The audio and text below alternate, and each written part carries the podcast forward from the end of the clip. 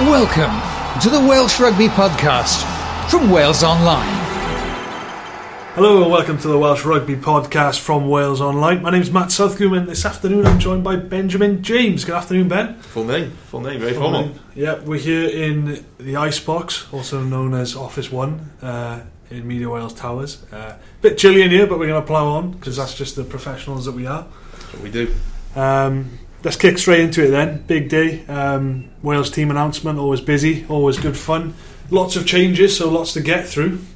Yeah, where do you want to start? 14 changes? 14 changes. Uh, let's start at the back, I guess. Jonah Holmes. Jonah Um, Holmes. We thought he might get his chance in this game, and uh, it's obviously transpired that he will get a chance at fullback. Interesting um, that he's featuring there with Liam Williams on the wing. Um, Warren Gatland said that uh, Liam Williams playing most of his rugby there for Saracens and looks comfortable there at the moment, um, which is why he's been put there. Uh, Jonah Holmes obviously can play fullback. Speaking to a few people up at Leicester, um, big guy, good in the air. Um, so shouldn't be any any trouble there. He's a massive hit uh, at Welford Road with the fans, Yeah. proper fans' favourite. So should be interesting to see how he sort of adapts to, to life at the, the top level. It will. Um, the thing with him, I think, is where he differs from Liam Williams, perhaps as a fullback, is the perception of Liam in the Wales camp was probably a few seasons ago that he died on the ball.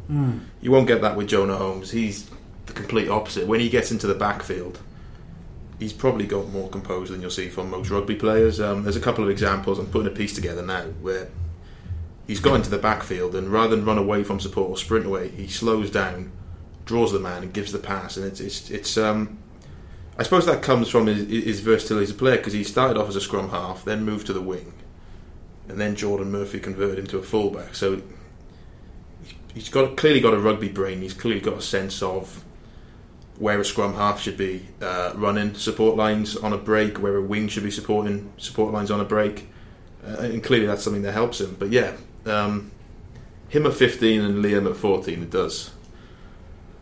Yeah. Liam's, Liam's clearly going to be the winger at a World Cup, not fullback. Yeah, you would think so. Um, that's a kind of eternal debate in Welsh rugby, but you Yeah. know, it, it would appear nailed on that we that one can be put put to bed for now, um, unless things change. I mean, there's a lot can happen, as we know, uh, between now and then. But um, yeah, let's just assume that Liam Williams is going to be on the wing at the World Cup. Um, moving to the other side, uh, Steff Evans gets a chance. Uh, been a difficult season for Steff. That's been well documented. Yep. Um, but you know, let's not. He hasn't been written off at all as such. Uh, it's just been tricky for him trying to find game time, get back up to speed after a couple of niggles.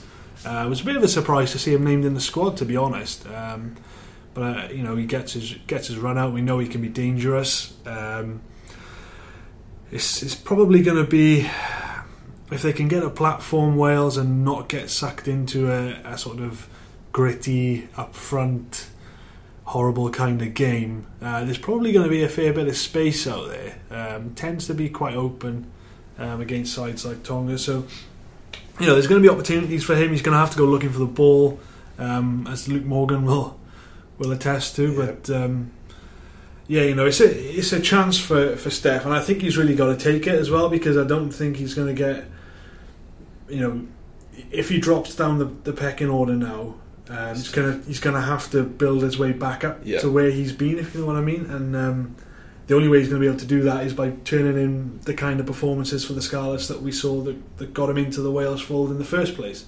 Um, and there hasn't been any evidence of that happening so far this season. I mean, he's got he's got a decent strike rate at test level because first and foremost he's a finisher, and that's you know he's always going to finish off tries. The thing with Steff is we haven't seen him yet bring the sort of game that he has at the Scarlets, where he, he- he's given a sort of a free license to roam, pop in at first receiver, pop in round the side of a rock to catch a guard off. Um, you know that that's the that's we haven't seen that stuff yet at test level, and that's the sort of that's his bread and butter. That's where he shows his rugby intelligence with the Scarlets. So whether he's going to get that chance in a Wales jersey. Um, the interesting thing is you've got Josh Adams on the bench, who you know if he gets 20 minutes at the end of the game, Yeah. you can back him to take his opportunity because that's what he's been doing. Yeah, he's in good form. Played well. Played well last week. Um, and the last thing somebody like Steff Evans wants to do is to be pulled off after an hour and and have Josh Adams come on and tear the place up. So yeah, he's going to be very wary of that, I'd imagine. But um, he's also probably going to be slightly more concerned with a, a couple of Tongan outside backs uh, clattering into him. But yeah, Yeah, probably, that, yeah. that might be in the back of his mind as well. I can imagine Cory Allen's got some words of advice. yeah, imagine so. I think the interesting one is the fact that there's no Luke Morgan in the 23. Yeah. Well, Is, is that his one and only chance with Wales gone, that Scotland game? Well, me and Andy were in agreement after the Scotland game that that was probably going to be it for him, um, rightly or wrongly. He's not, you can't envisage a situation that sees him play against South Africa. So, um, yeah, unfortunately, that is going to be his one and only chance for the autumn. Um, it was an experiment. Uh, whether we ever really found out anything about Luke Morgan at this level, probably, probably not he got pulled out of position once or twice, but in terms of his attacking threat, we never saw it because he never really touched the ball. Um, so he goes back to the Ospreys, and we'll just try and pick up where he left off, and hopefully now this this sort of five weeks, six weeks out of that Ospreys fold won't sort of hinder his progression as a rugby player at 15 aside. You know, he's been training with the Wales, so it's not going to hinder his progression. But you know, you have a couple of you miss a couple of games, so you he will have been inactive for what three three weeks, four weeks maybe. By the time he goes back to the Ospreys, and that's never ideal, is it? Once you get on a hot streak like he was on, you want to play as much as you can. Um, so It's, a, it's a little similar to Sam Cross, although Sam Cross did have an injury off the back of it as well. Yeah. Sort of. But he did sort of have those weeks with Wales and then disappeared and then Yeah. had to build himself back at the Ospreys. Granted, he had an injury, but it's it's never easy, is it? no, it's not. Um, yeah, we'll move on to the centres. Um, an interesting looking partnership. Tyler Morgan and Owen Watkin. What, what, you, what you make of it? Um, it's probably the, the the area of the team that I'm concerned about the most. Um, I say that I mean I'm not overly concerned about the, the pair of them, but um, I'm not entirely confident either. Um, Owen Watkin, let's start there. Obviously, a great talent, great player. Um, uh, fulfilled largely on the promise that he showed as a youngster. He's doing it for the Ospreys week in, week out. But I am of the opinion that he's yet to really do it for Wales. Had a good summer tour, but nothing better than that. Wales are desperate for him to come through, um, Especially now. especially in light of the fact that Parkes' form has dipped slightly and there are injuries now as well with Scott Williams out, so they're, they're desperate for him to come through. Um, Tyler Morgan, it raised a few eyebrows when he was selected. Had really done nothing to to warrant that selection in the squad, and is probably playing in this game purely to give other players a rest. Um, that being the case, it's still an opportunity for him to pull on a red jersey. He's still playing at the Principality Stadium, so he has a chance. So that's how he'll view it. Um, you know, there will be those out there who would argue that it's a chance he doesn't deserve. Um, Yeah. Regardless of that fact, he's going to be playing on Saturday. Um, but you know, the one thing you just hope doesn't happen is that that becomes an issue then, um, preventing others to express themselves. So the players outside them Yeah. start running. You know, th there are no holes created. The ball's not getting out there. You know, you've got people like uh, Jonah Holmes who's going to be eager to impress. He's going to want the ball. Liam Williams is going to be eager to impress as well because you know this is his first start in a Wales shirt for a long time. So he's going to want the ball as well, and you know the crowd are going to want to see the ball in their hands. Um, and you just hope that um, you know hopefully Tyler Morgan goes well, and we're not talking about him after the game, or if we are, only in a good light. But yeah, I mean that's the that's the part of the field where you look at it and think. Um, you probably look at it and think, mm, let's give them a, the benefit of the doubt, but it's not necessarily a confidence that they, they're going to set the world on fire. The thing with Owen Watkin is he's always, when he's played for Wales, he, he's always tended to be partnered with. I think it was what, Hadleigh Parkes in the summer, Scott Mm. Williams in the Six Nations. He's Scott always Williams, had yeah. he's always had a senior sort of centre with him Yeah, to sort of guide him through. This is sort of the, the training wheels are off in a sense now. Aren't Yeah, well, you know, he's he has got a he's got a good couple of caps to his name as well, so he he knows his way around the international stage. Um, so I'm not I'm not worried about him being overawed by the situation or anything like that. You know, he's played in bigger games. Let's face it. Yeah. But um, I think it's a. It, I'd love to see him just deliver now on on the international stage, and you could look at him then and think. Actually, do you know what? We have got a, a bit of depth there now as well, because you know depth is the buzzword of this autumn. You know, it's all that the, the coaching staff are going on about, which is fair enough. Yeah. But Centre is the one. Centre is the one, yeah, and it would be great to see him not, you know, challenging Hadleigh Parkes because then that's going to push Hadleigh Parkes along. And if there are injuries, you could turn to him knowing, you know, like, you know he's going to perform. So, you know, a lot to prove for the, for the pair of them. D- kind of different situations, but both got something to prove. Yep. Um, we'll move on to halfbacks, Hmm. only naturally. Tomos Williams and Dan Biggar. Now, This is It's interesting. how, how do we see the team playing on the basis of those halfbacks? Well, the question came up at the press conference, didn't it? If, if there was any pressure on Biggar, um, given that he's got a relatively inexperienced backline around him. Um, Gatland said there was, and some would argue there is. You know, he he's a big vocal figure. Uh, I've got no doubts that he's going to be able to, to direct traffic the way he wants to. Um, damn, you know, it's going to be direct. You know, we're playing against Tonga, so you're probably better off trying to take them take them on in a more direct game anyway. Um, I think there's a there's a, a risk that you can try to go too wide too fast against these teams, particularly in this sort of third autumn game where people are expecting Wales to go out and score 50, 50 60 points. You know, it's normally a slap together side as it is again. Um, you got players who don't know each other that well playing together, and it can if if you try and play too much, it can become very dangerous. Um, as they nearly found out against Japan um, a Yeah. couple of years ago. So I think Biggar will bring an element of structure. Um, he's not going to be throwing things out the back door and miss threes and all that. It's going to be quite structured. And I suppose there's a nice balance here then with Tomos Williams, you know, obviously a live wire, gets a start. Uh, a lot of people have, have been calling for this for a, for a while. Uh, Gareth Davies's position is under a bit of pressure from the outside. We're not sure if it's on under pressure from inside the camp, but certainly after the Australia game, there was a lot of there was a lot of talk about the way he played. Then um, the spotlight's been on his kicking um, and and his decision making, um, and we've talked about it in the past. You know, if he's not scoring tries, then people will start to ask those questions because you know his try scoring record is phenomenal on the whole. Yeah. Um, but when, when you take that away from his game, then people begin to look at other areas, and then your, your deficiencies are sort of put right under the microscope. So Tomos Williams has got a chance, uh, lively, and and I think he's going to get better and better with every game he plays, and hopefully that trend continues on Saturday. Absolutely. Uh, what would be interesting with Biggar is the first two games, Scotland and Australia, Wales have played, so it's been um, it's probably it's probably a game that have frustrated a few fans and frustrated a few in here, which is it's been a, it's been a largely uh, kicking game where we kick to Scotland, we kick to Australia, and we back our defence. Yeah, Probably not going to play that way against Tonga. We're probably going to back ourselves to keep possession a bit more.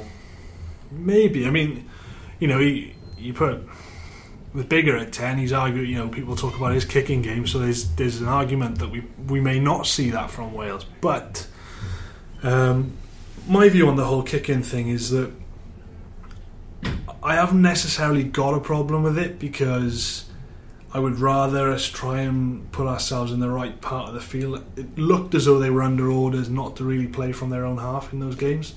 Um, don't get me wrong, the kicking could have been of a better standard. Um, I think that's fairly obvious, but you know, I never really had an issue with it if that's how they felt like they had to go about it. Um, I don't think they they'll rely on their. Well, I don't think they will believe they have to rely on their defence the way they have, or the way they did against uh, Scotland and Australia. Uh, but at the same time, like I said, you, you can't you can't assume that you can go into these games and play like the barbarians and win. Um, you know that that would be. You just got images of some some of the Tongan backs reading passes and oh, absolutely flattening some poor Welshman taking a ball out of the back. You know, so it, they have to they have to show a degree of respect to Tonga.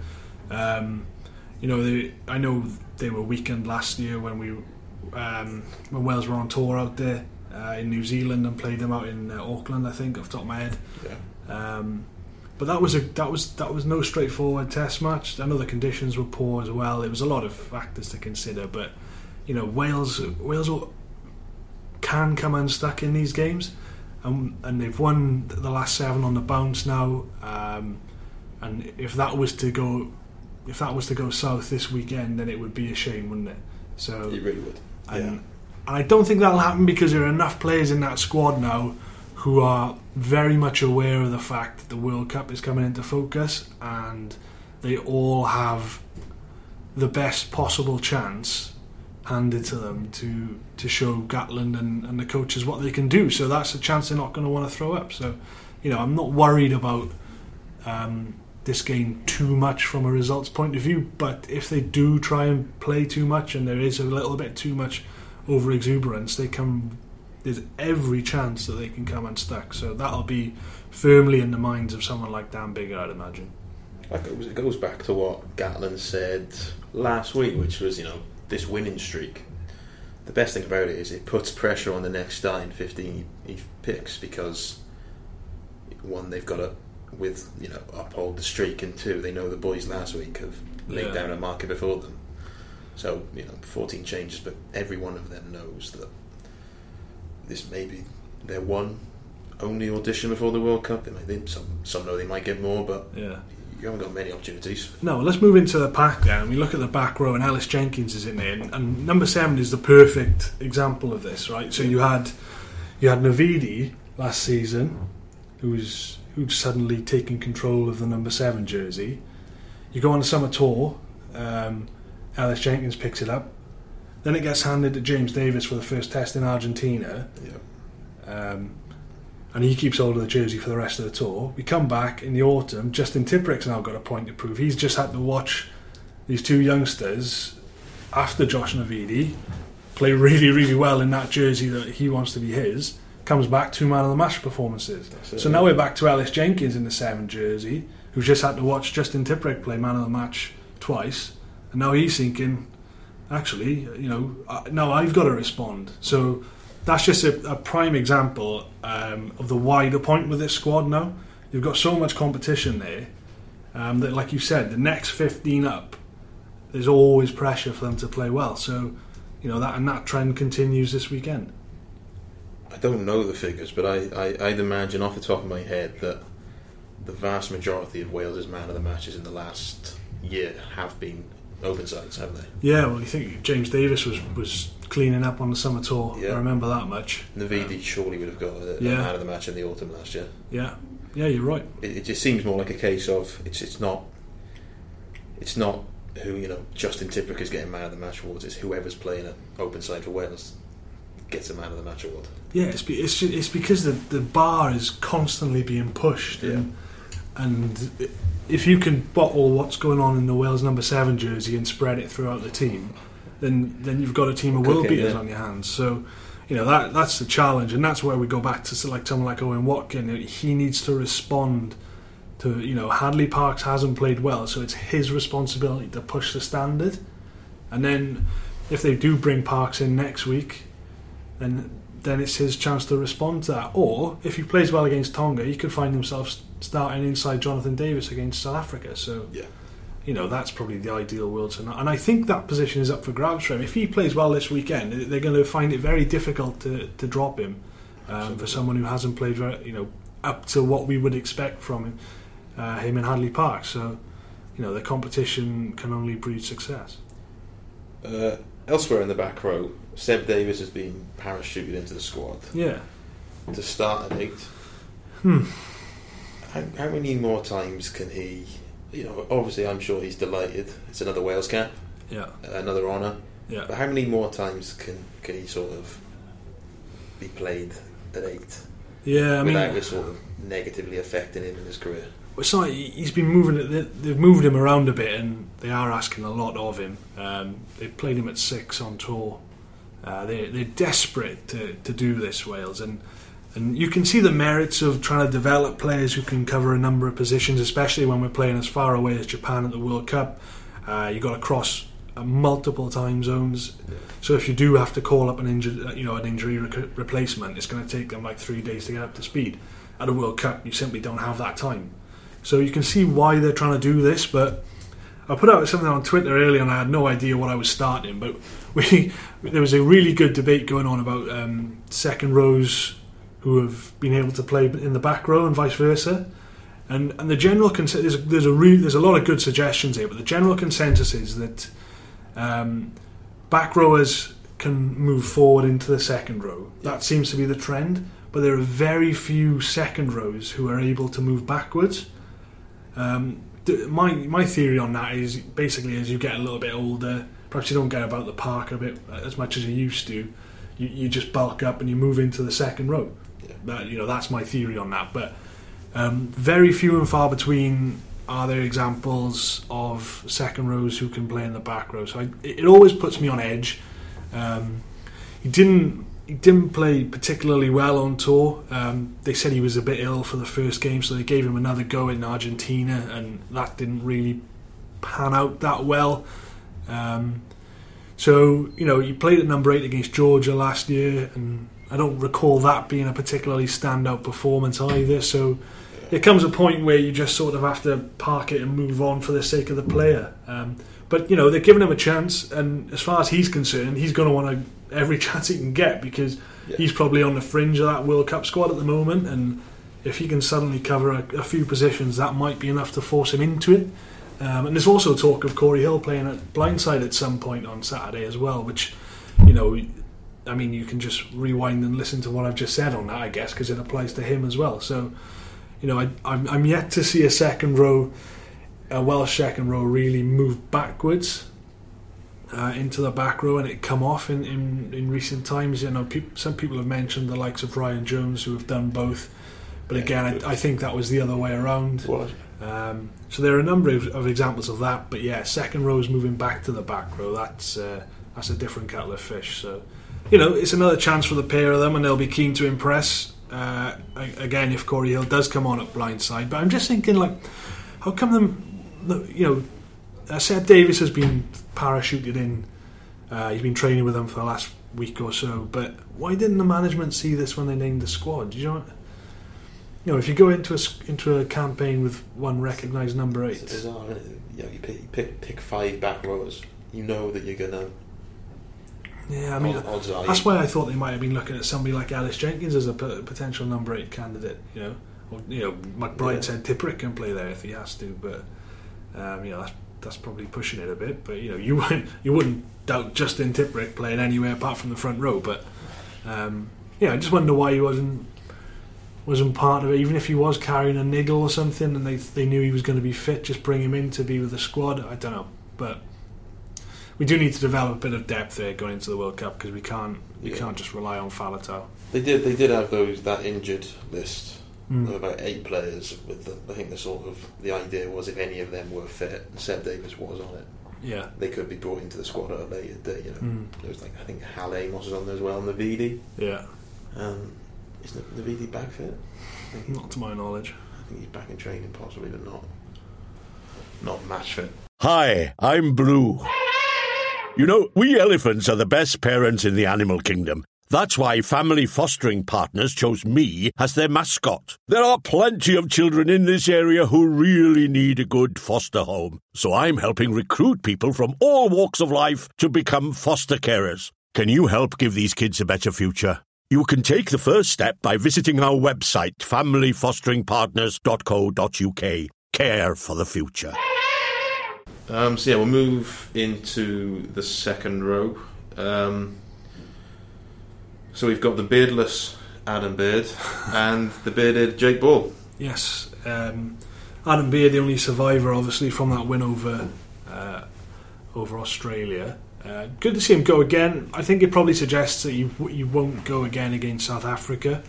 Um, I think Hill did enough. Cory Hill did enough on in his cameo, didn't he? Possibly. Yeah, maybe, and and it's a chance for Jake Ball as well. They're gonna Yeah. they're gonna want Jake's ball physicality, I'd imagine, against the Boks. So if he goes well, there's every chance he'll be involved. But I don't, I don't know if they'll put him in after after playing against Tonga. You know, he's, he's been out for a while, hasn't he? So whether they'll, they'll chuck him in that that deep end, so to speak, they'll probably stick with with Hill against South Africa. But yeah, I I like it. Two very very big blokes.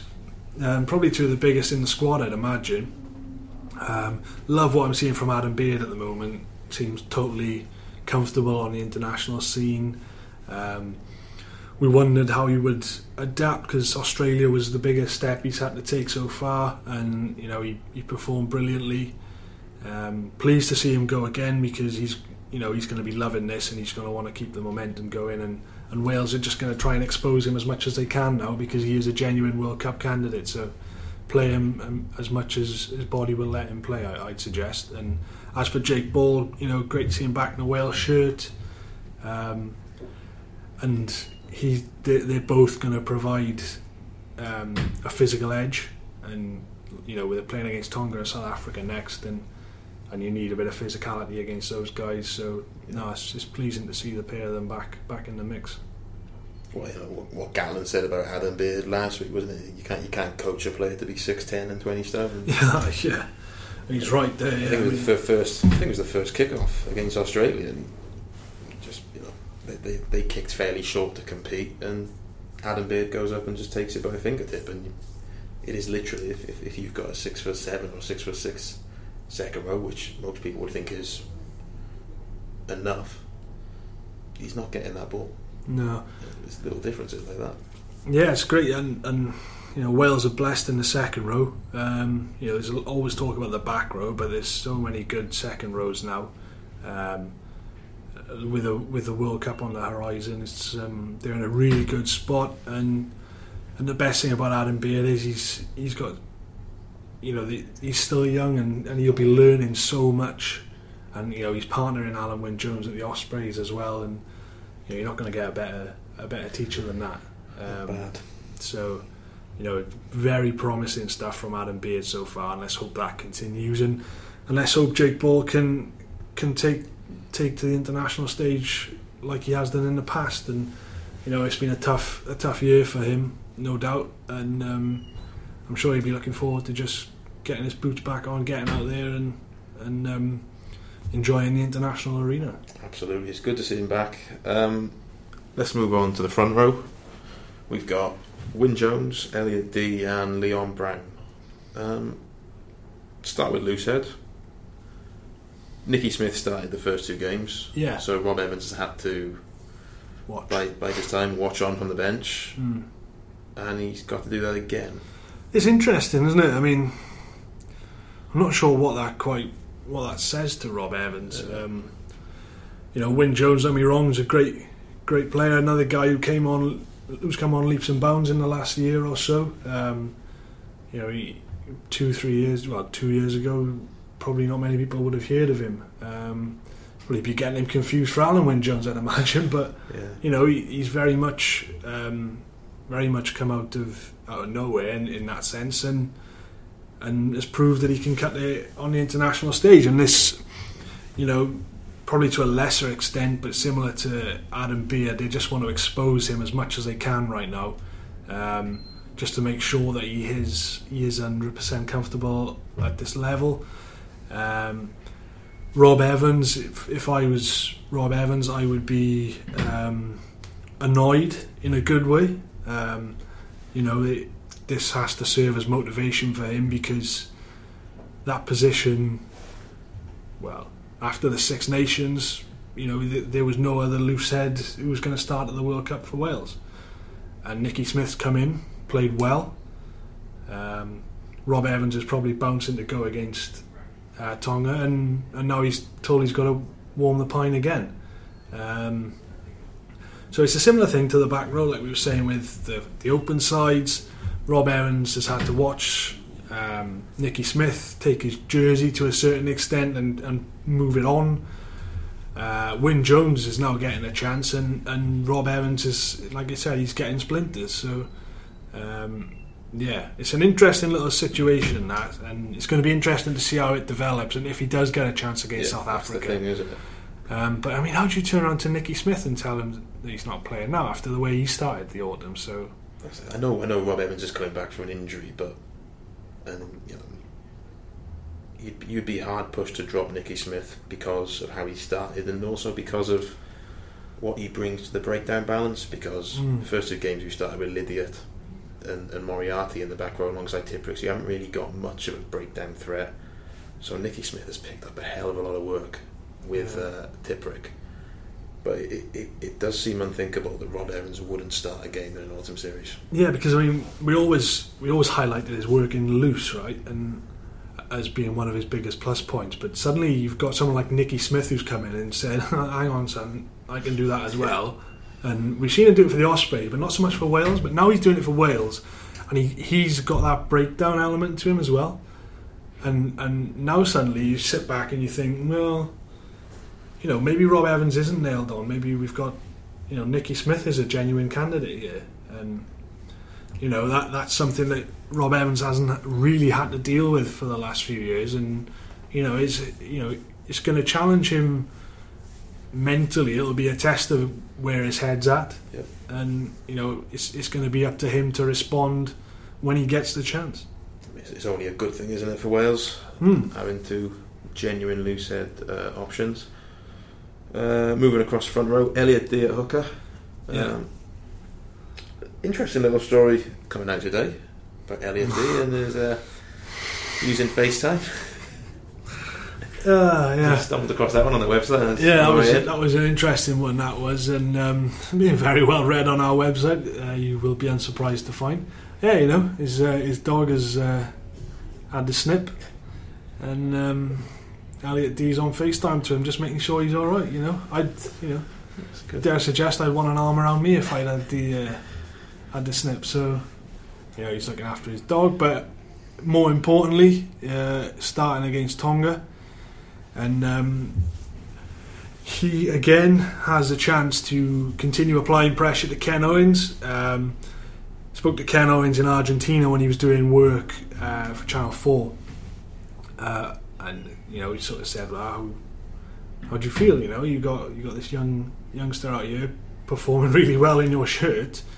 And he was like, he was there was a kind of bring it on attitude, you know. That, that's what you want, and you know, and you know you get that from players a lot uh, in press conference environments, and it's kind of cliched a little bit, and you, you kind of take it, well, you know, you're just saying that because you've been quite well media trained, but you know, in that environment, I got I got the sense that Ken was being genuine, and I, I, I genuinely believe he welcomes the competition, and and Elliot Dee is. Um, you know, he's earned the right to be where he is, um, and that is number two in the pecking order at the moment. But uh, this is a chance for him to to push his case. And, you know, the lineout has wobbled at times in the autumn. Um, you know, if he has a good day out, it, then it just it just elevates the competition. And you know, don't get me wrong, Ken Owens is still the man in possession of that jersey, um, and I'd say not comfortably, but you know he's he's he's quite settled in that in that shirt. But you know, look how he's performed in the last two games. You know, his performances have been incredible, Yeah, and um, you know the the guts he showed against Scotland. You know, that's that's not something that you you know you mentioned things you can and can't coach. That's not something you can coach. That's just his state of mind. You know, it says more about him as a person than it does about him as a rugby player. That you know that performance. So. Um, Elliot Dee's in to, to try and push his case, and, and he allows Dragons teammate Leon Brown alongside him. And, you know, there was a lot of hope for Leon Brown, and there still is. Um, but, you know, the, he he strikes you as that dynamic tight head, that sort of modern day tight head who, who does things that tight heads don't normally Yeah. do. And, uh, you know, it was all going well, and then they got the injury, and then he, he sets him back, you know, significantly, and he, you know he doesn't go on tour and things like that, and you know the tour had been perfect for him, but he doesn't go because of the. So you know you you do feel for him in that sense, um, and you look at the likes of Dillon Lewis who who took advantage of of uh, of the opportunities he got. Um, so you see Leon Brown so- slowly slipping down the pecking order again, just through the fact he's not there. Um, but you know, there's, there's real high hopes for him, certainly as far as I'm concerned. And um, if, if he can just play well on Saturday, uh, you know, you don't expect him to play against South Africa, but maybe you can springboard him into doing some things at the Dragons between now and the Six Nations. But you know, the way the Dragons are going at the moment, that's not really a, an environment that breeds success, and you know, it's difficult for players to, to push their case. You know, Gatland has said before, you know, when he's been asked about Dragons in the side, he's like, well, they need to win games, simple as. Yeah. Um, you know, and the the guys at the Dragons are acutely aware of that themselves and won't need anyone to tell them. But you know, let's let's hope he can play well on Saturday, and then it it, it provides him with a launch pad to to go on and, and get back to to where we think he might be, uh, and on a trajectory towards being being a top quality international rugby player. Definitely. Um, just noticed one one player we've missed out actually from the starting fifteen. Um, blindside. Wainwright, yeah. Wainwright. Aaron Wainwright. Yeah, I mean, you talk about guys who came from nowhere. He, he would certainly be in that category. Um, I remember being at the press uh, before they went to Argentina, and a, a journo, there was a couple of us sat around, and, and we had Wainwright to interview. And the, the first question that one, one of the guys asked him was, "Well, tell us about who who is Aaron Wainwright." And you know, it wasn't it wasn't meant in a disrespectful manner. It was, you know, it was just it was a valid, a fairly valid question in, in the circumstances. Um, you know, you, you talk about youngsters. I think he was the youngest on that tour. I'm, pretty sure he was, um, and it wasn't a particularly old tour. I mean, George North was the most experienced player, so um, I know he's, he was on something ridiculous like 70 odd caps at the age of 25 or 26. But anyway, um, but yeah, Wainwright. Um, he thought he thought that his inclusion on that tour might have been a bit of a token gesture, but I mean, as it's turned out, they, they obviously see something in him. He's a big old boy for his age. Um, the fact that he is still young, uh, you wonder if he's fully physically developed Yeah. uh, into what he will be, if you know what I mean. And it, you know, then you he is of an age where you, you do wonder if he can stand up to the rigors of what they have to do in training, what a test match at this level brings. Um, which maybe you know, in, maybe the reason why they've been reluctant to, to give him a lot of game time in in, in the first two matches. Um, I know he was going to come on in one of the games, Scotland, Scotland, yeah. Yeah, But, didn't- didn't but then the yellow card was it? Yeah. Might have been um, the yellow card. Ken. Ken got a yellow card. and Lydiate went off, didn't he? No, Dee got yellow Dee, card. yeah, Dee got yellow card. And Lydiate Yeah, went Ken off, so then Wainwright didn't come on. So, yeah, I mean, How many minutes? How many minutes did he get on the summer tour? Because it wasn't. wasn't many. It was, it was. I think he was the last Did- player to see any action. Didn't he? Didn't he miss? It was the same. It was the same thing. Then he was stood on the touchline, but Yeah. never got on for his debut in, I believe. Uh, mm, Was it the Boks game? or Was it the first test? mm, I can't remember. I think it might have been the Boks game. Yeah. I think it might have been that game in Washington. Um, so you feel sorry for him in that regard. That's two caps that he's missed out on. But you know, they obviously see something in him. Uh, whether he is, I mean, he's, he's got to be a part of the conversation for the World Cup. But I mean, he's going to need something to happen in the next couple of months uh, to really push his case. I'd imagine he'd be part of the training camps. Um, but those training camps are going to be like what, like forty odd, fifty odd players Yeah. until they have to cut the squad. So you know, there's going to be a lot of people on those camps. But you know, again, quality. You worry about how being at the Dragons might hinder things. You know, it's, it's a lot easier to develop and grow confidence when you're in a winning side. Um, so hopefully, hopefully things improve at Rodney Parade in that regard, and, and he continues to to fight his way towards becoming a top class international. But you know, I think this is more part of a learning curve for him as opposed to a, a, a trajectory towards a World Cup. Yeah. Okay, we'll touch quickly uh, on the bench. Um, so we've got Ryan Elias, Rob Evans, Tomas Francis, Cory Hill, Moriarty, Aled Davies, Patchell, and Josh Adams. Um, who's a sort of name who sort of jumps out? on, on that replacements bench. Uh, well, it's good to see, obviously, Rhys Patchell back involved. Um, this is the way I thought they would do it at 10, uh, just because Patchell hasn't played since the, I think it was the first week of October. So, you know, it, it would be asking a fair bit, a fair amount of him to, to come straight back in and start. Um, you know, it's going to be a diff- the first, I would imagine, the first 20 minutes of this game will be the most difficult. You're going to be you're going to be facing the Tongans um, when they're fired up, uh, just you know unleashed in the first 20 minutes, full of full of beans. Um, you know, using it, you know, blitzing as much as they can, trying to get in your face as much as they can. And if Wales get some early scores, douse that fire, and then perhaps things will begin to to come easier to Wales. And that's probably the point where you introduce someone like Patchell. it was a similar story when he came back from the concussion before last, wasn't it? He came back against Connacht at the start of the season, Mm. and they just sent Bundee Aki down his channel early on in the game. And Yes. Well, that's the other, you know, it's, it sounds quite cynical, but you would probably target him, wouldn't you? If, Yeah.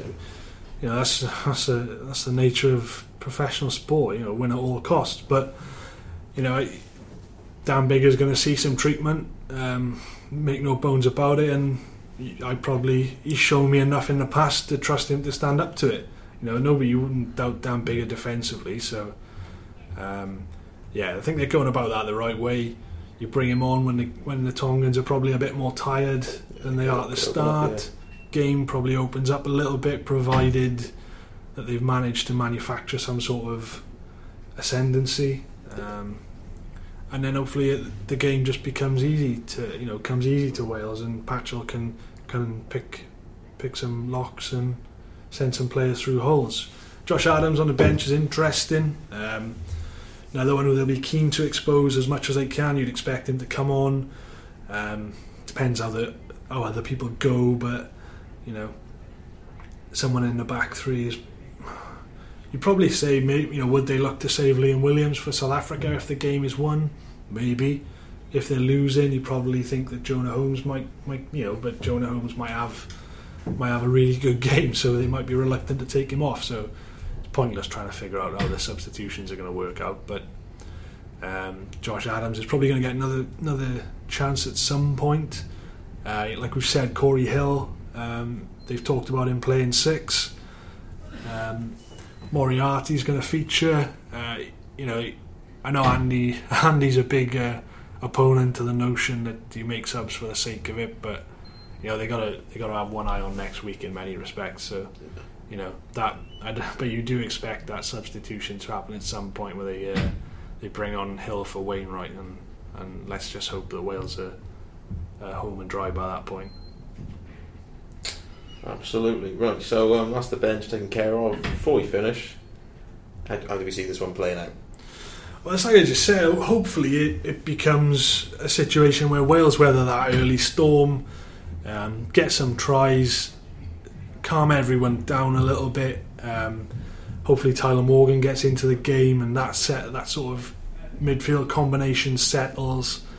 Um, and then once once they sort of weather that early storm, then perhaps they can look to to unleash the backs and, and get the ball wide. Um, like I said to you, you don't want to be trying to play out the barbarian straight away, uh, which can often be the temptation in these games. Um, so you kind of have to marshal that early bit. Then hopefully the game opens up and Wales can sort of try and pull away a little bit then. Um, but I certainly would would be wary of trying to do too much too soon against them. Get yourself in a commanding winning position, and then second half, then you can probably look to to open things up a little bit, and and then I you know I think everyone would expect Wales to, to win this one, uh, but you know it, it is it is a dangerous fixture. These games always are. Yeah, that's the thing. I think you, know, you think back to probably all the way back to Fiji 2005, isn't it? They've always been Yeah. trapdoor fixtures. These ones, but I just feel this year Wales, you know, winning is a habit clearly in this squad, and that's that's something that you can't coach. Um, that's a massive mental thing in this in this squad that we probably haven't seen. I mean, we've had more talented squads. You think about 2013, 2012, they went to Australia. It was a squad that should have beaten that Australia team in, in, in, in that series. Yeah. Didn't. Lost every game by a fine margin. This squad now, probably not as talented, but there's a bit more depth. They've all played together enough with different combinations, which I think will help us in this sort of scratch side setup. And yeah, winning is clearly a sort of mentality in this squad that maybe Gatland teams, or some of the Gatland teams in the past, haven't had. Hmm. Wouldn't argue with that. Like I said, I think I back your um, back your opinion that the the squad is, in in my view as well, probably the the, the deepest squad they've had under Gatland. Uh, I certainly think it's the strongest squad they've had heading into a World Cup year. Um, I wrote words to that effect after the tour. You know, I've never seen a Wales squad with this much depth. I think the competition of places that's been generated means that players can't afford to go out and and put in um, nothing less than their best. And, Yeah. and based on that, Wales have got more quality than Tonga, and, and that should prove to be enough, even if things don't go well. So you know, if if, if all goes to plan, like I said, um, this should turn into a, a, a good afternoon for Wales. But you can't you can't take things for granted in these games. Absolutely not. Well, there we go. That's all for the Welsh Rugby podcast uh, this week. Uh, if you've liked it, uh, go on iTunes, give it a like, uh, give it a review, whatever, all the sort of channels there. And for all the latest Welsh Rugby news ahead of the Tonga game, pre and post match, you can catch it all on Wales Online.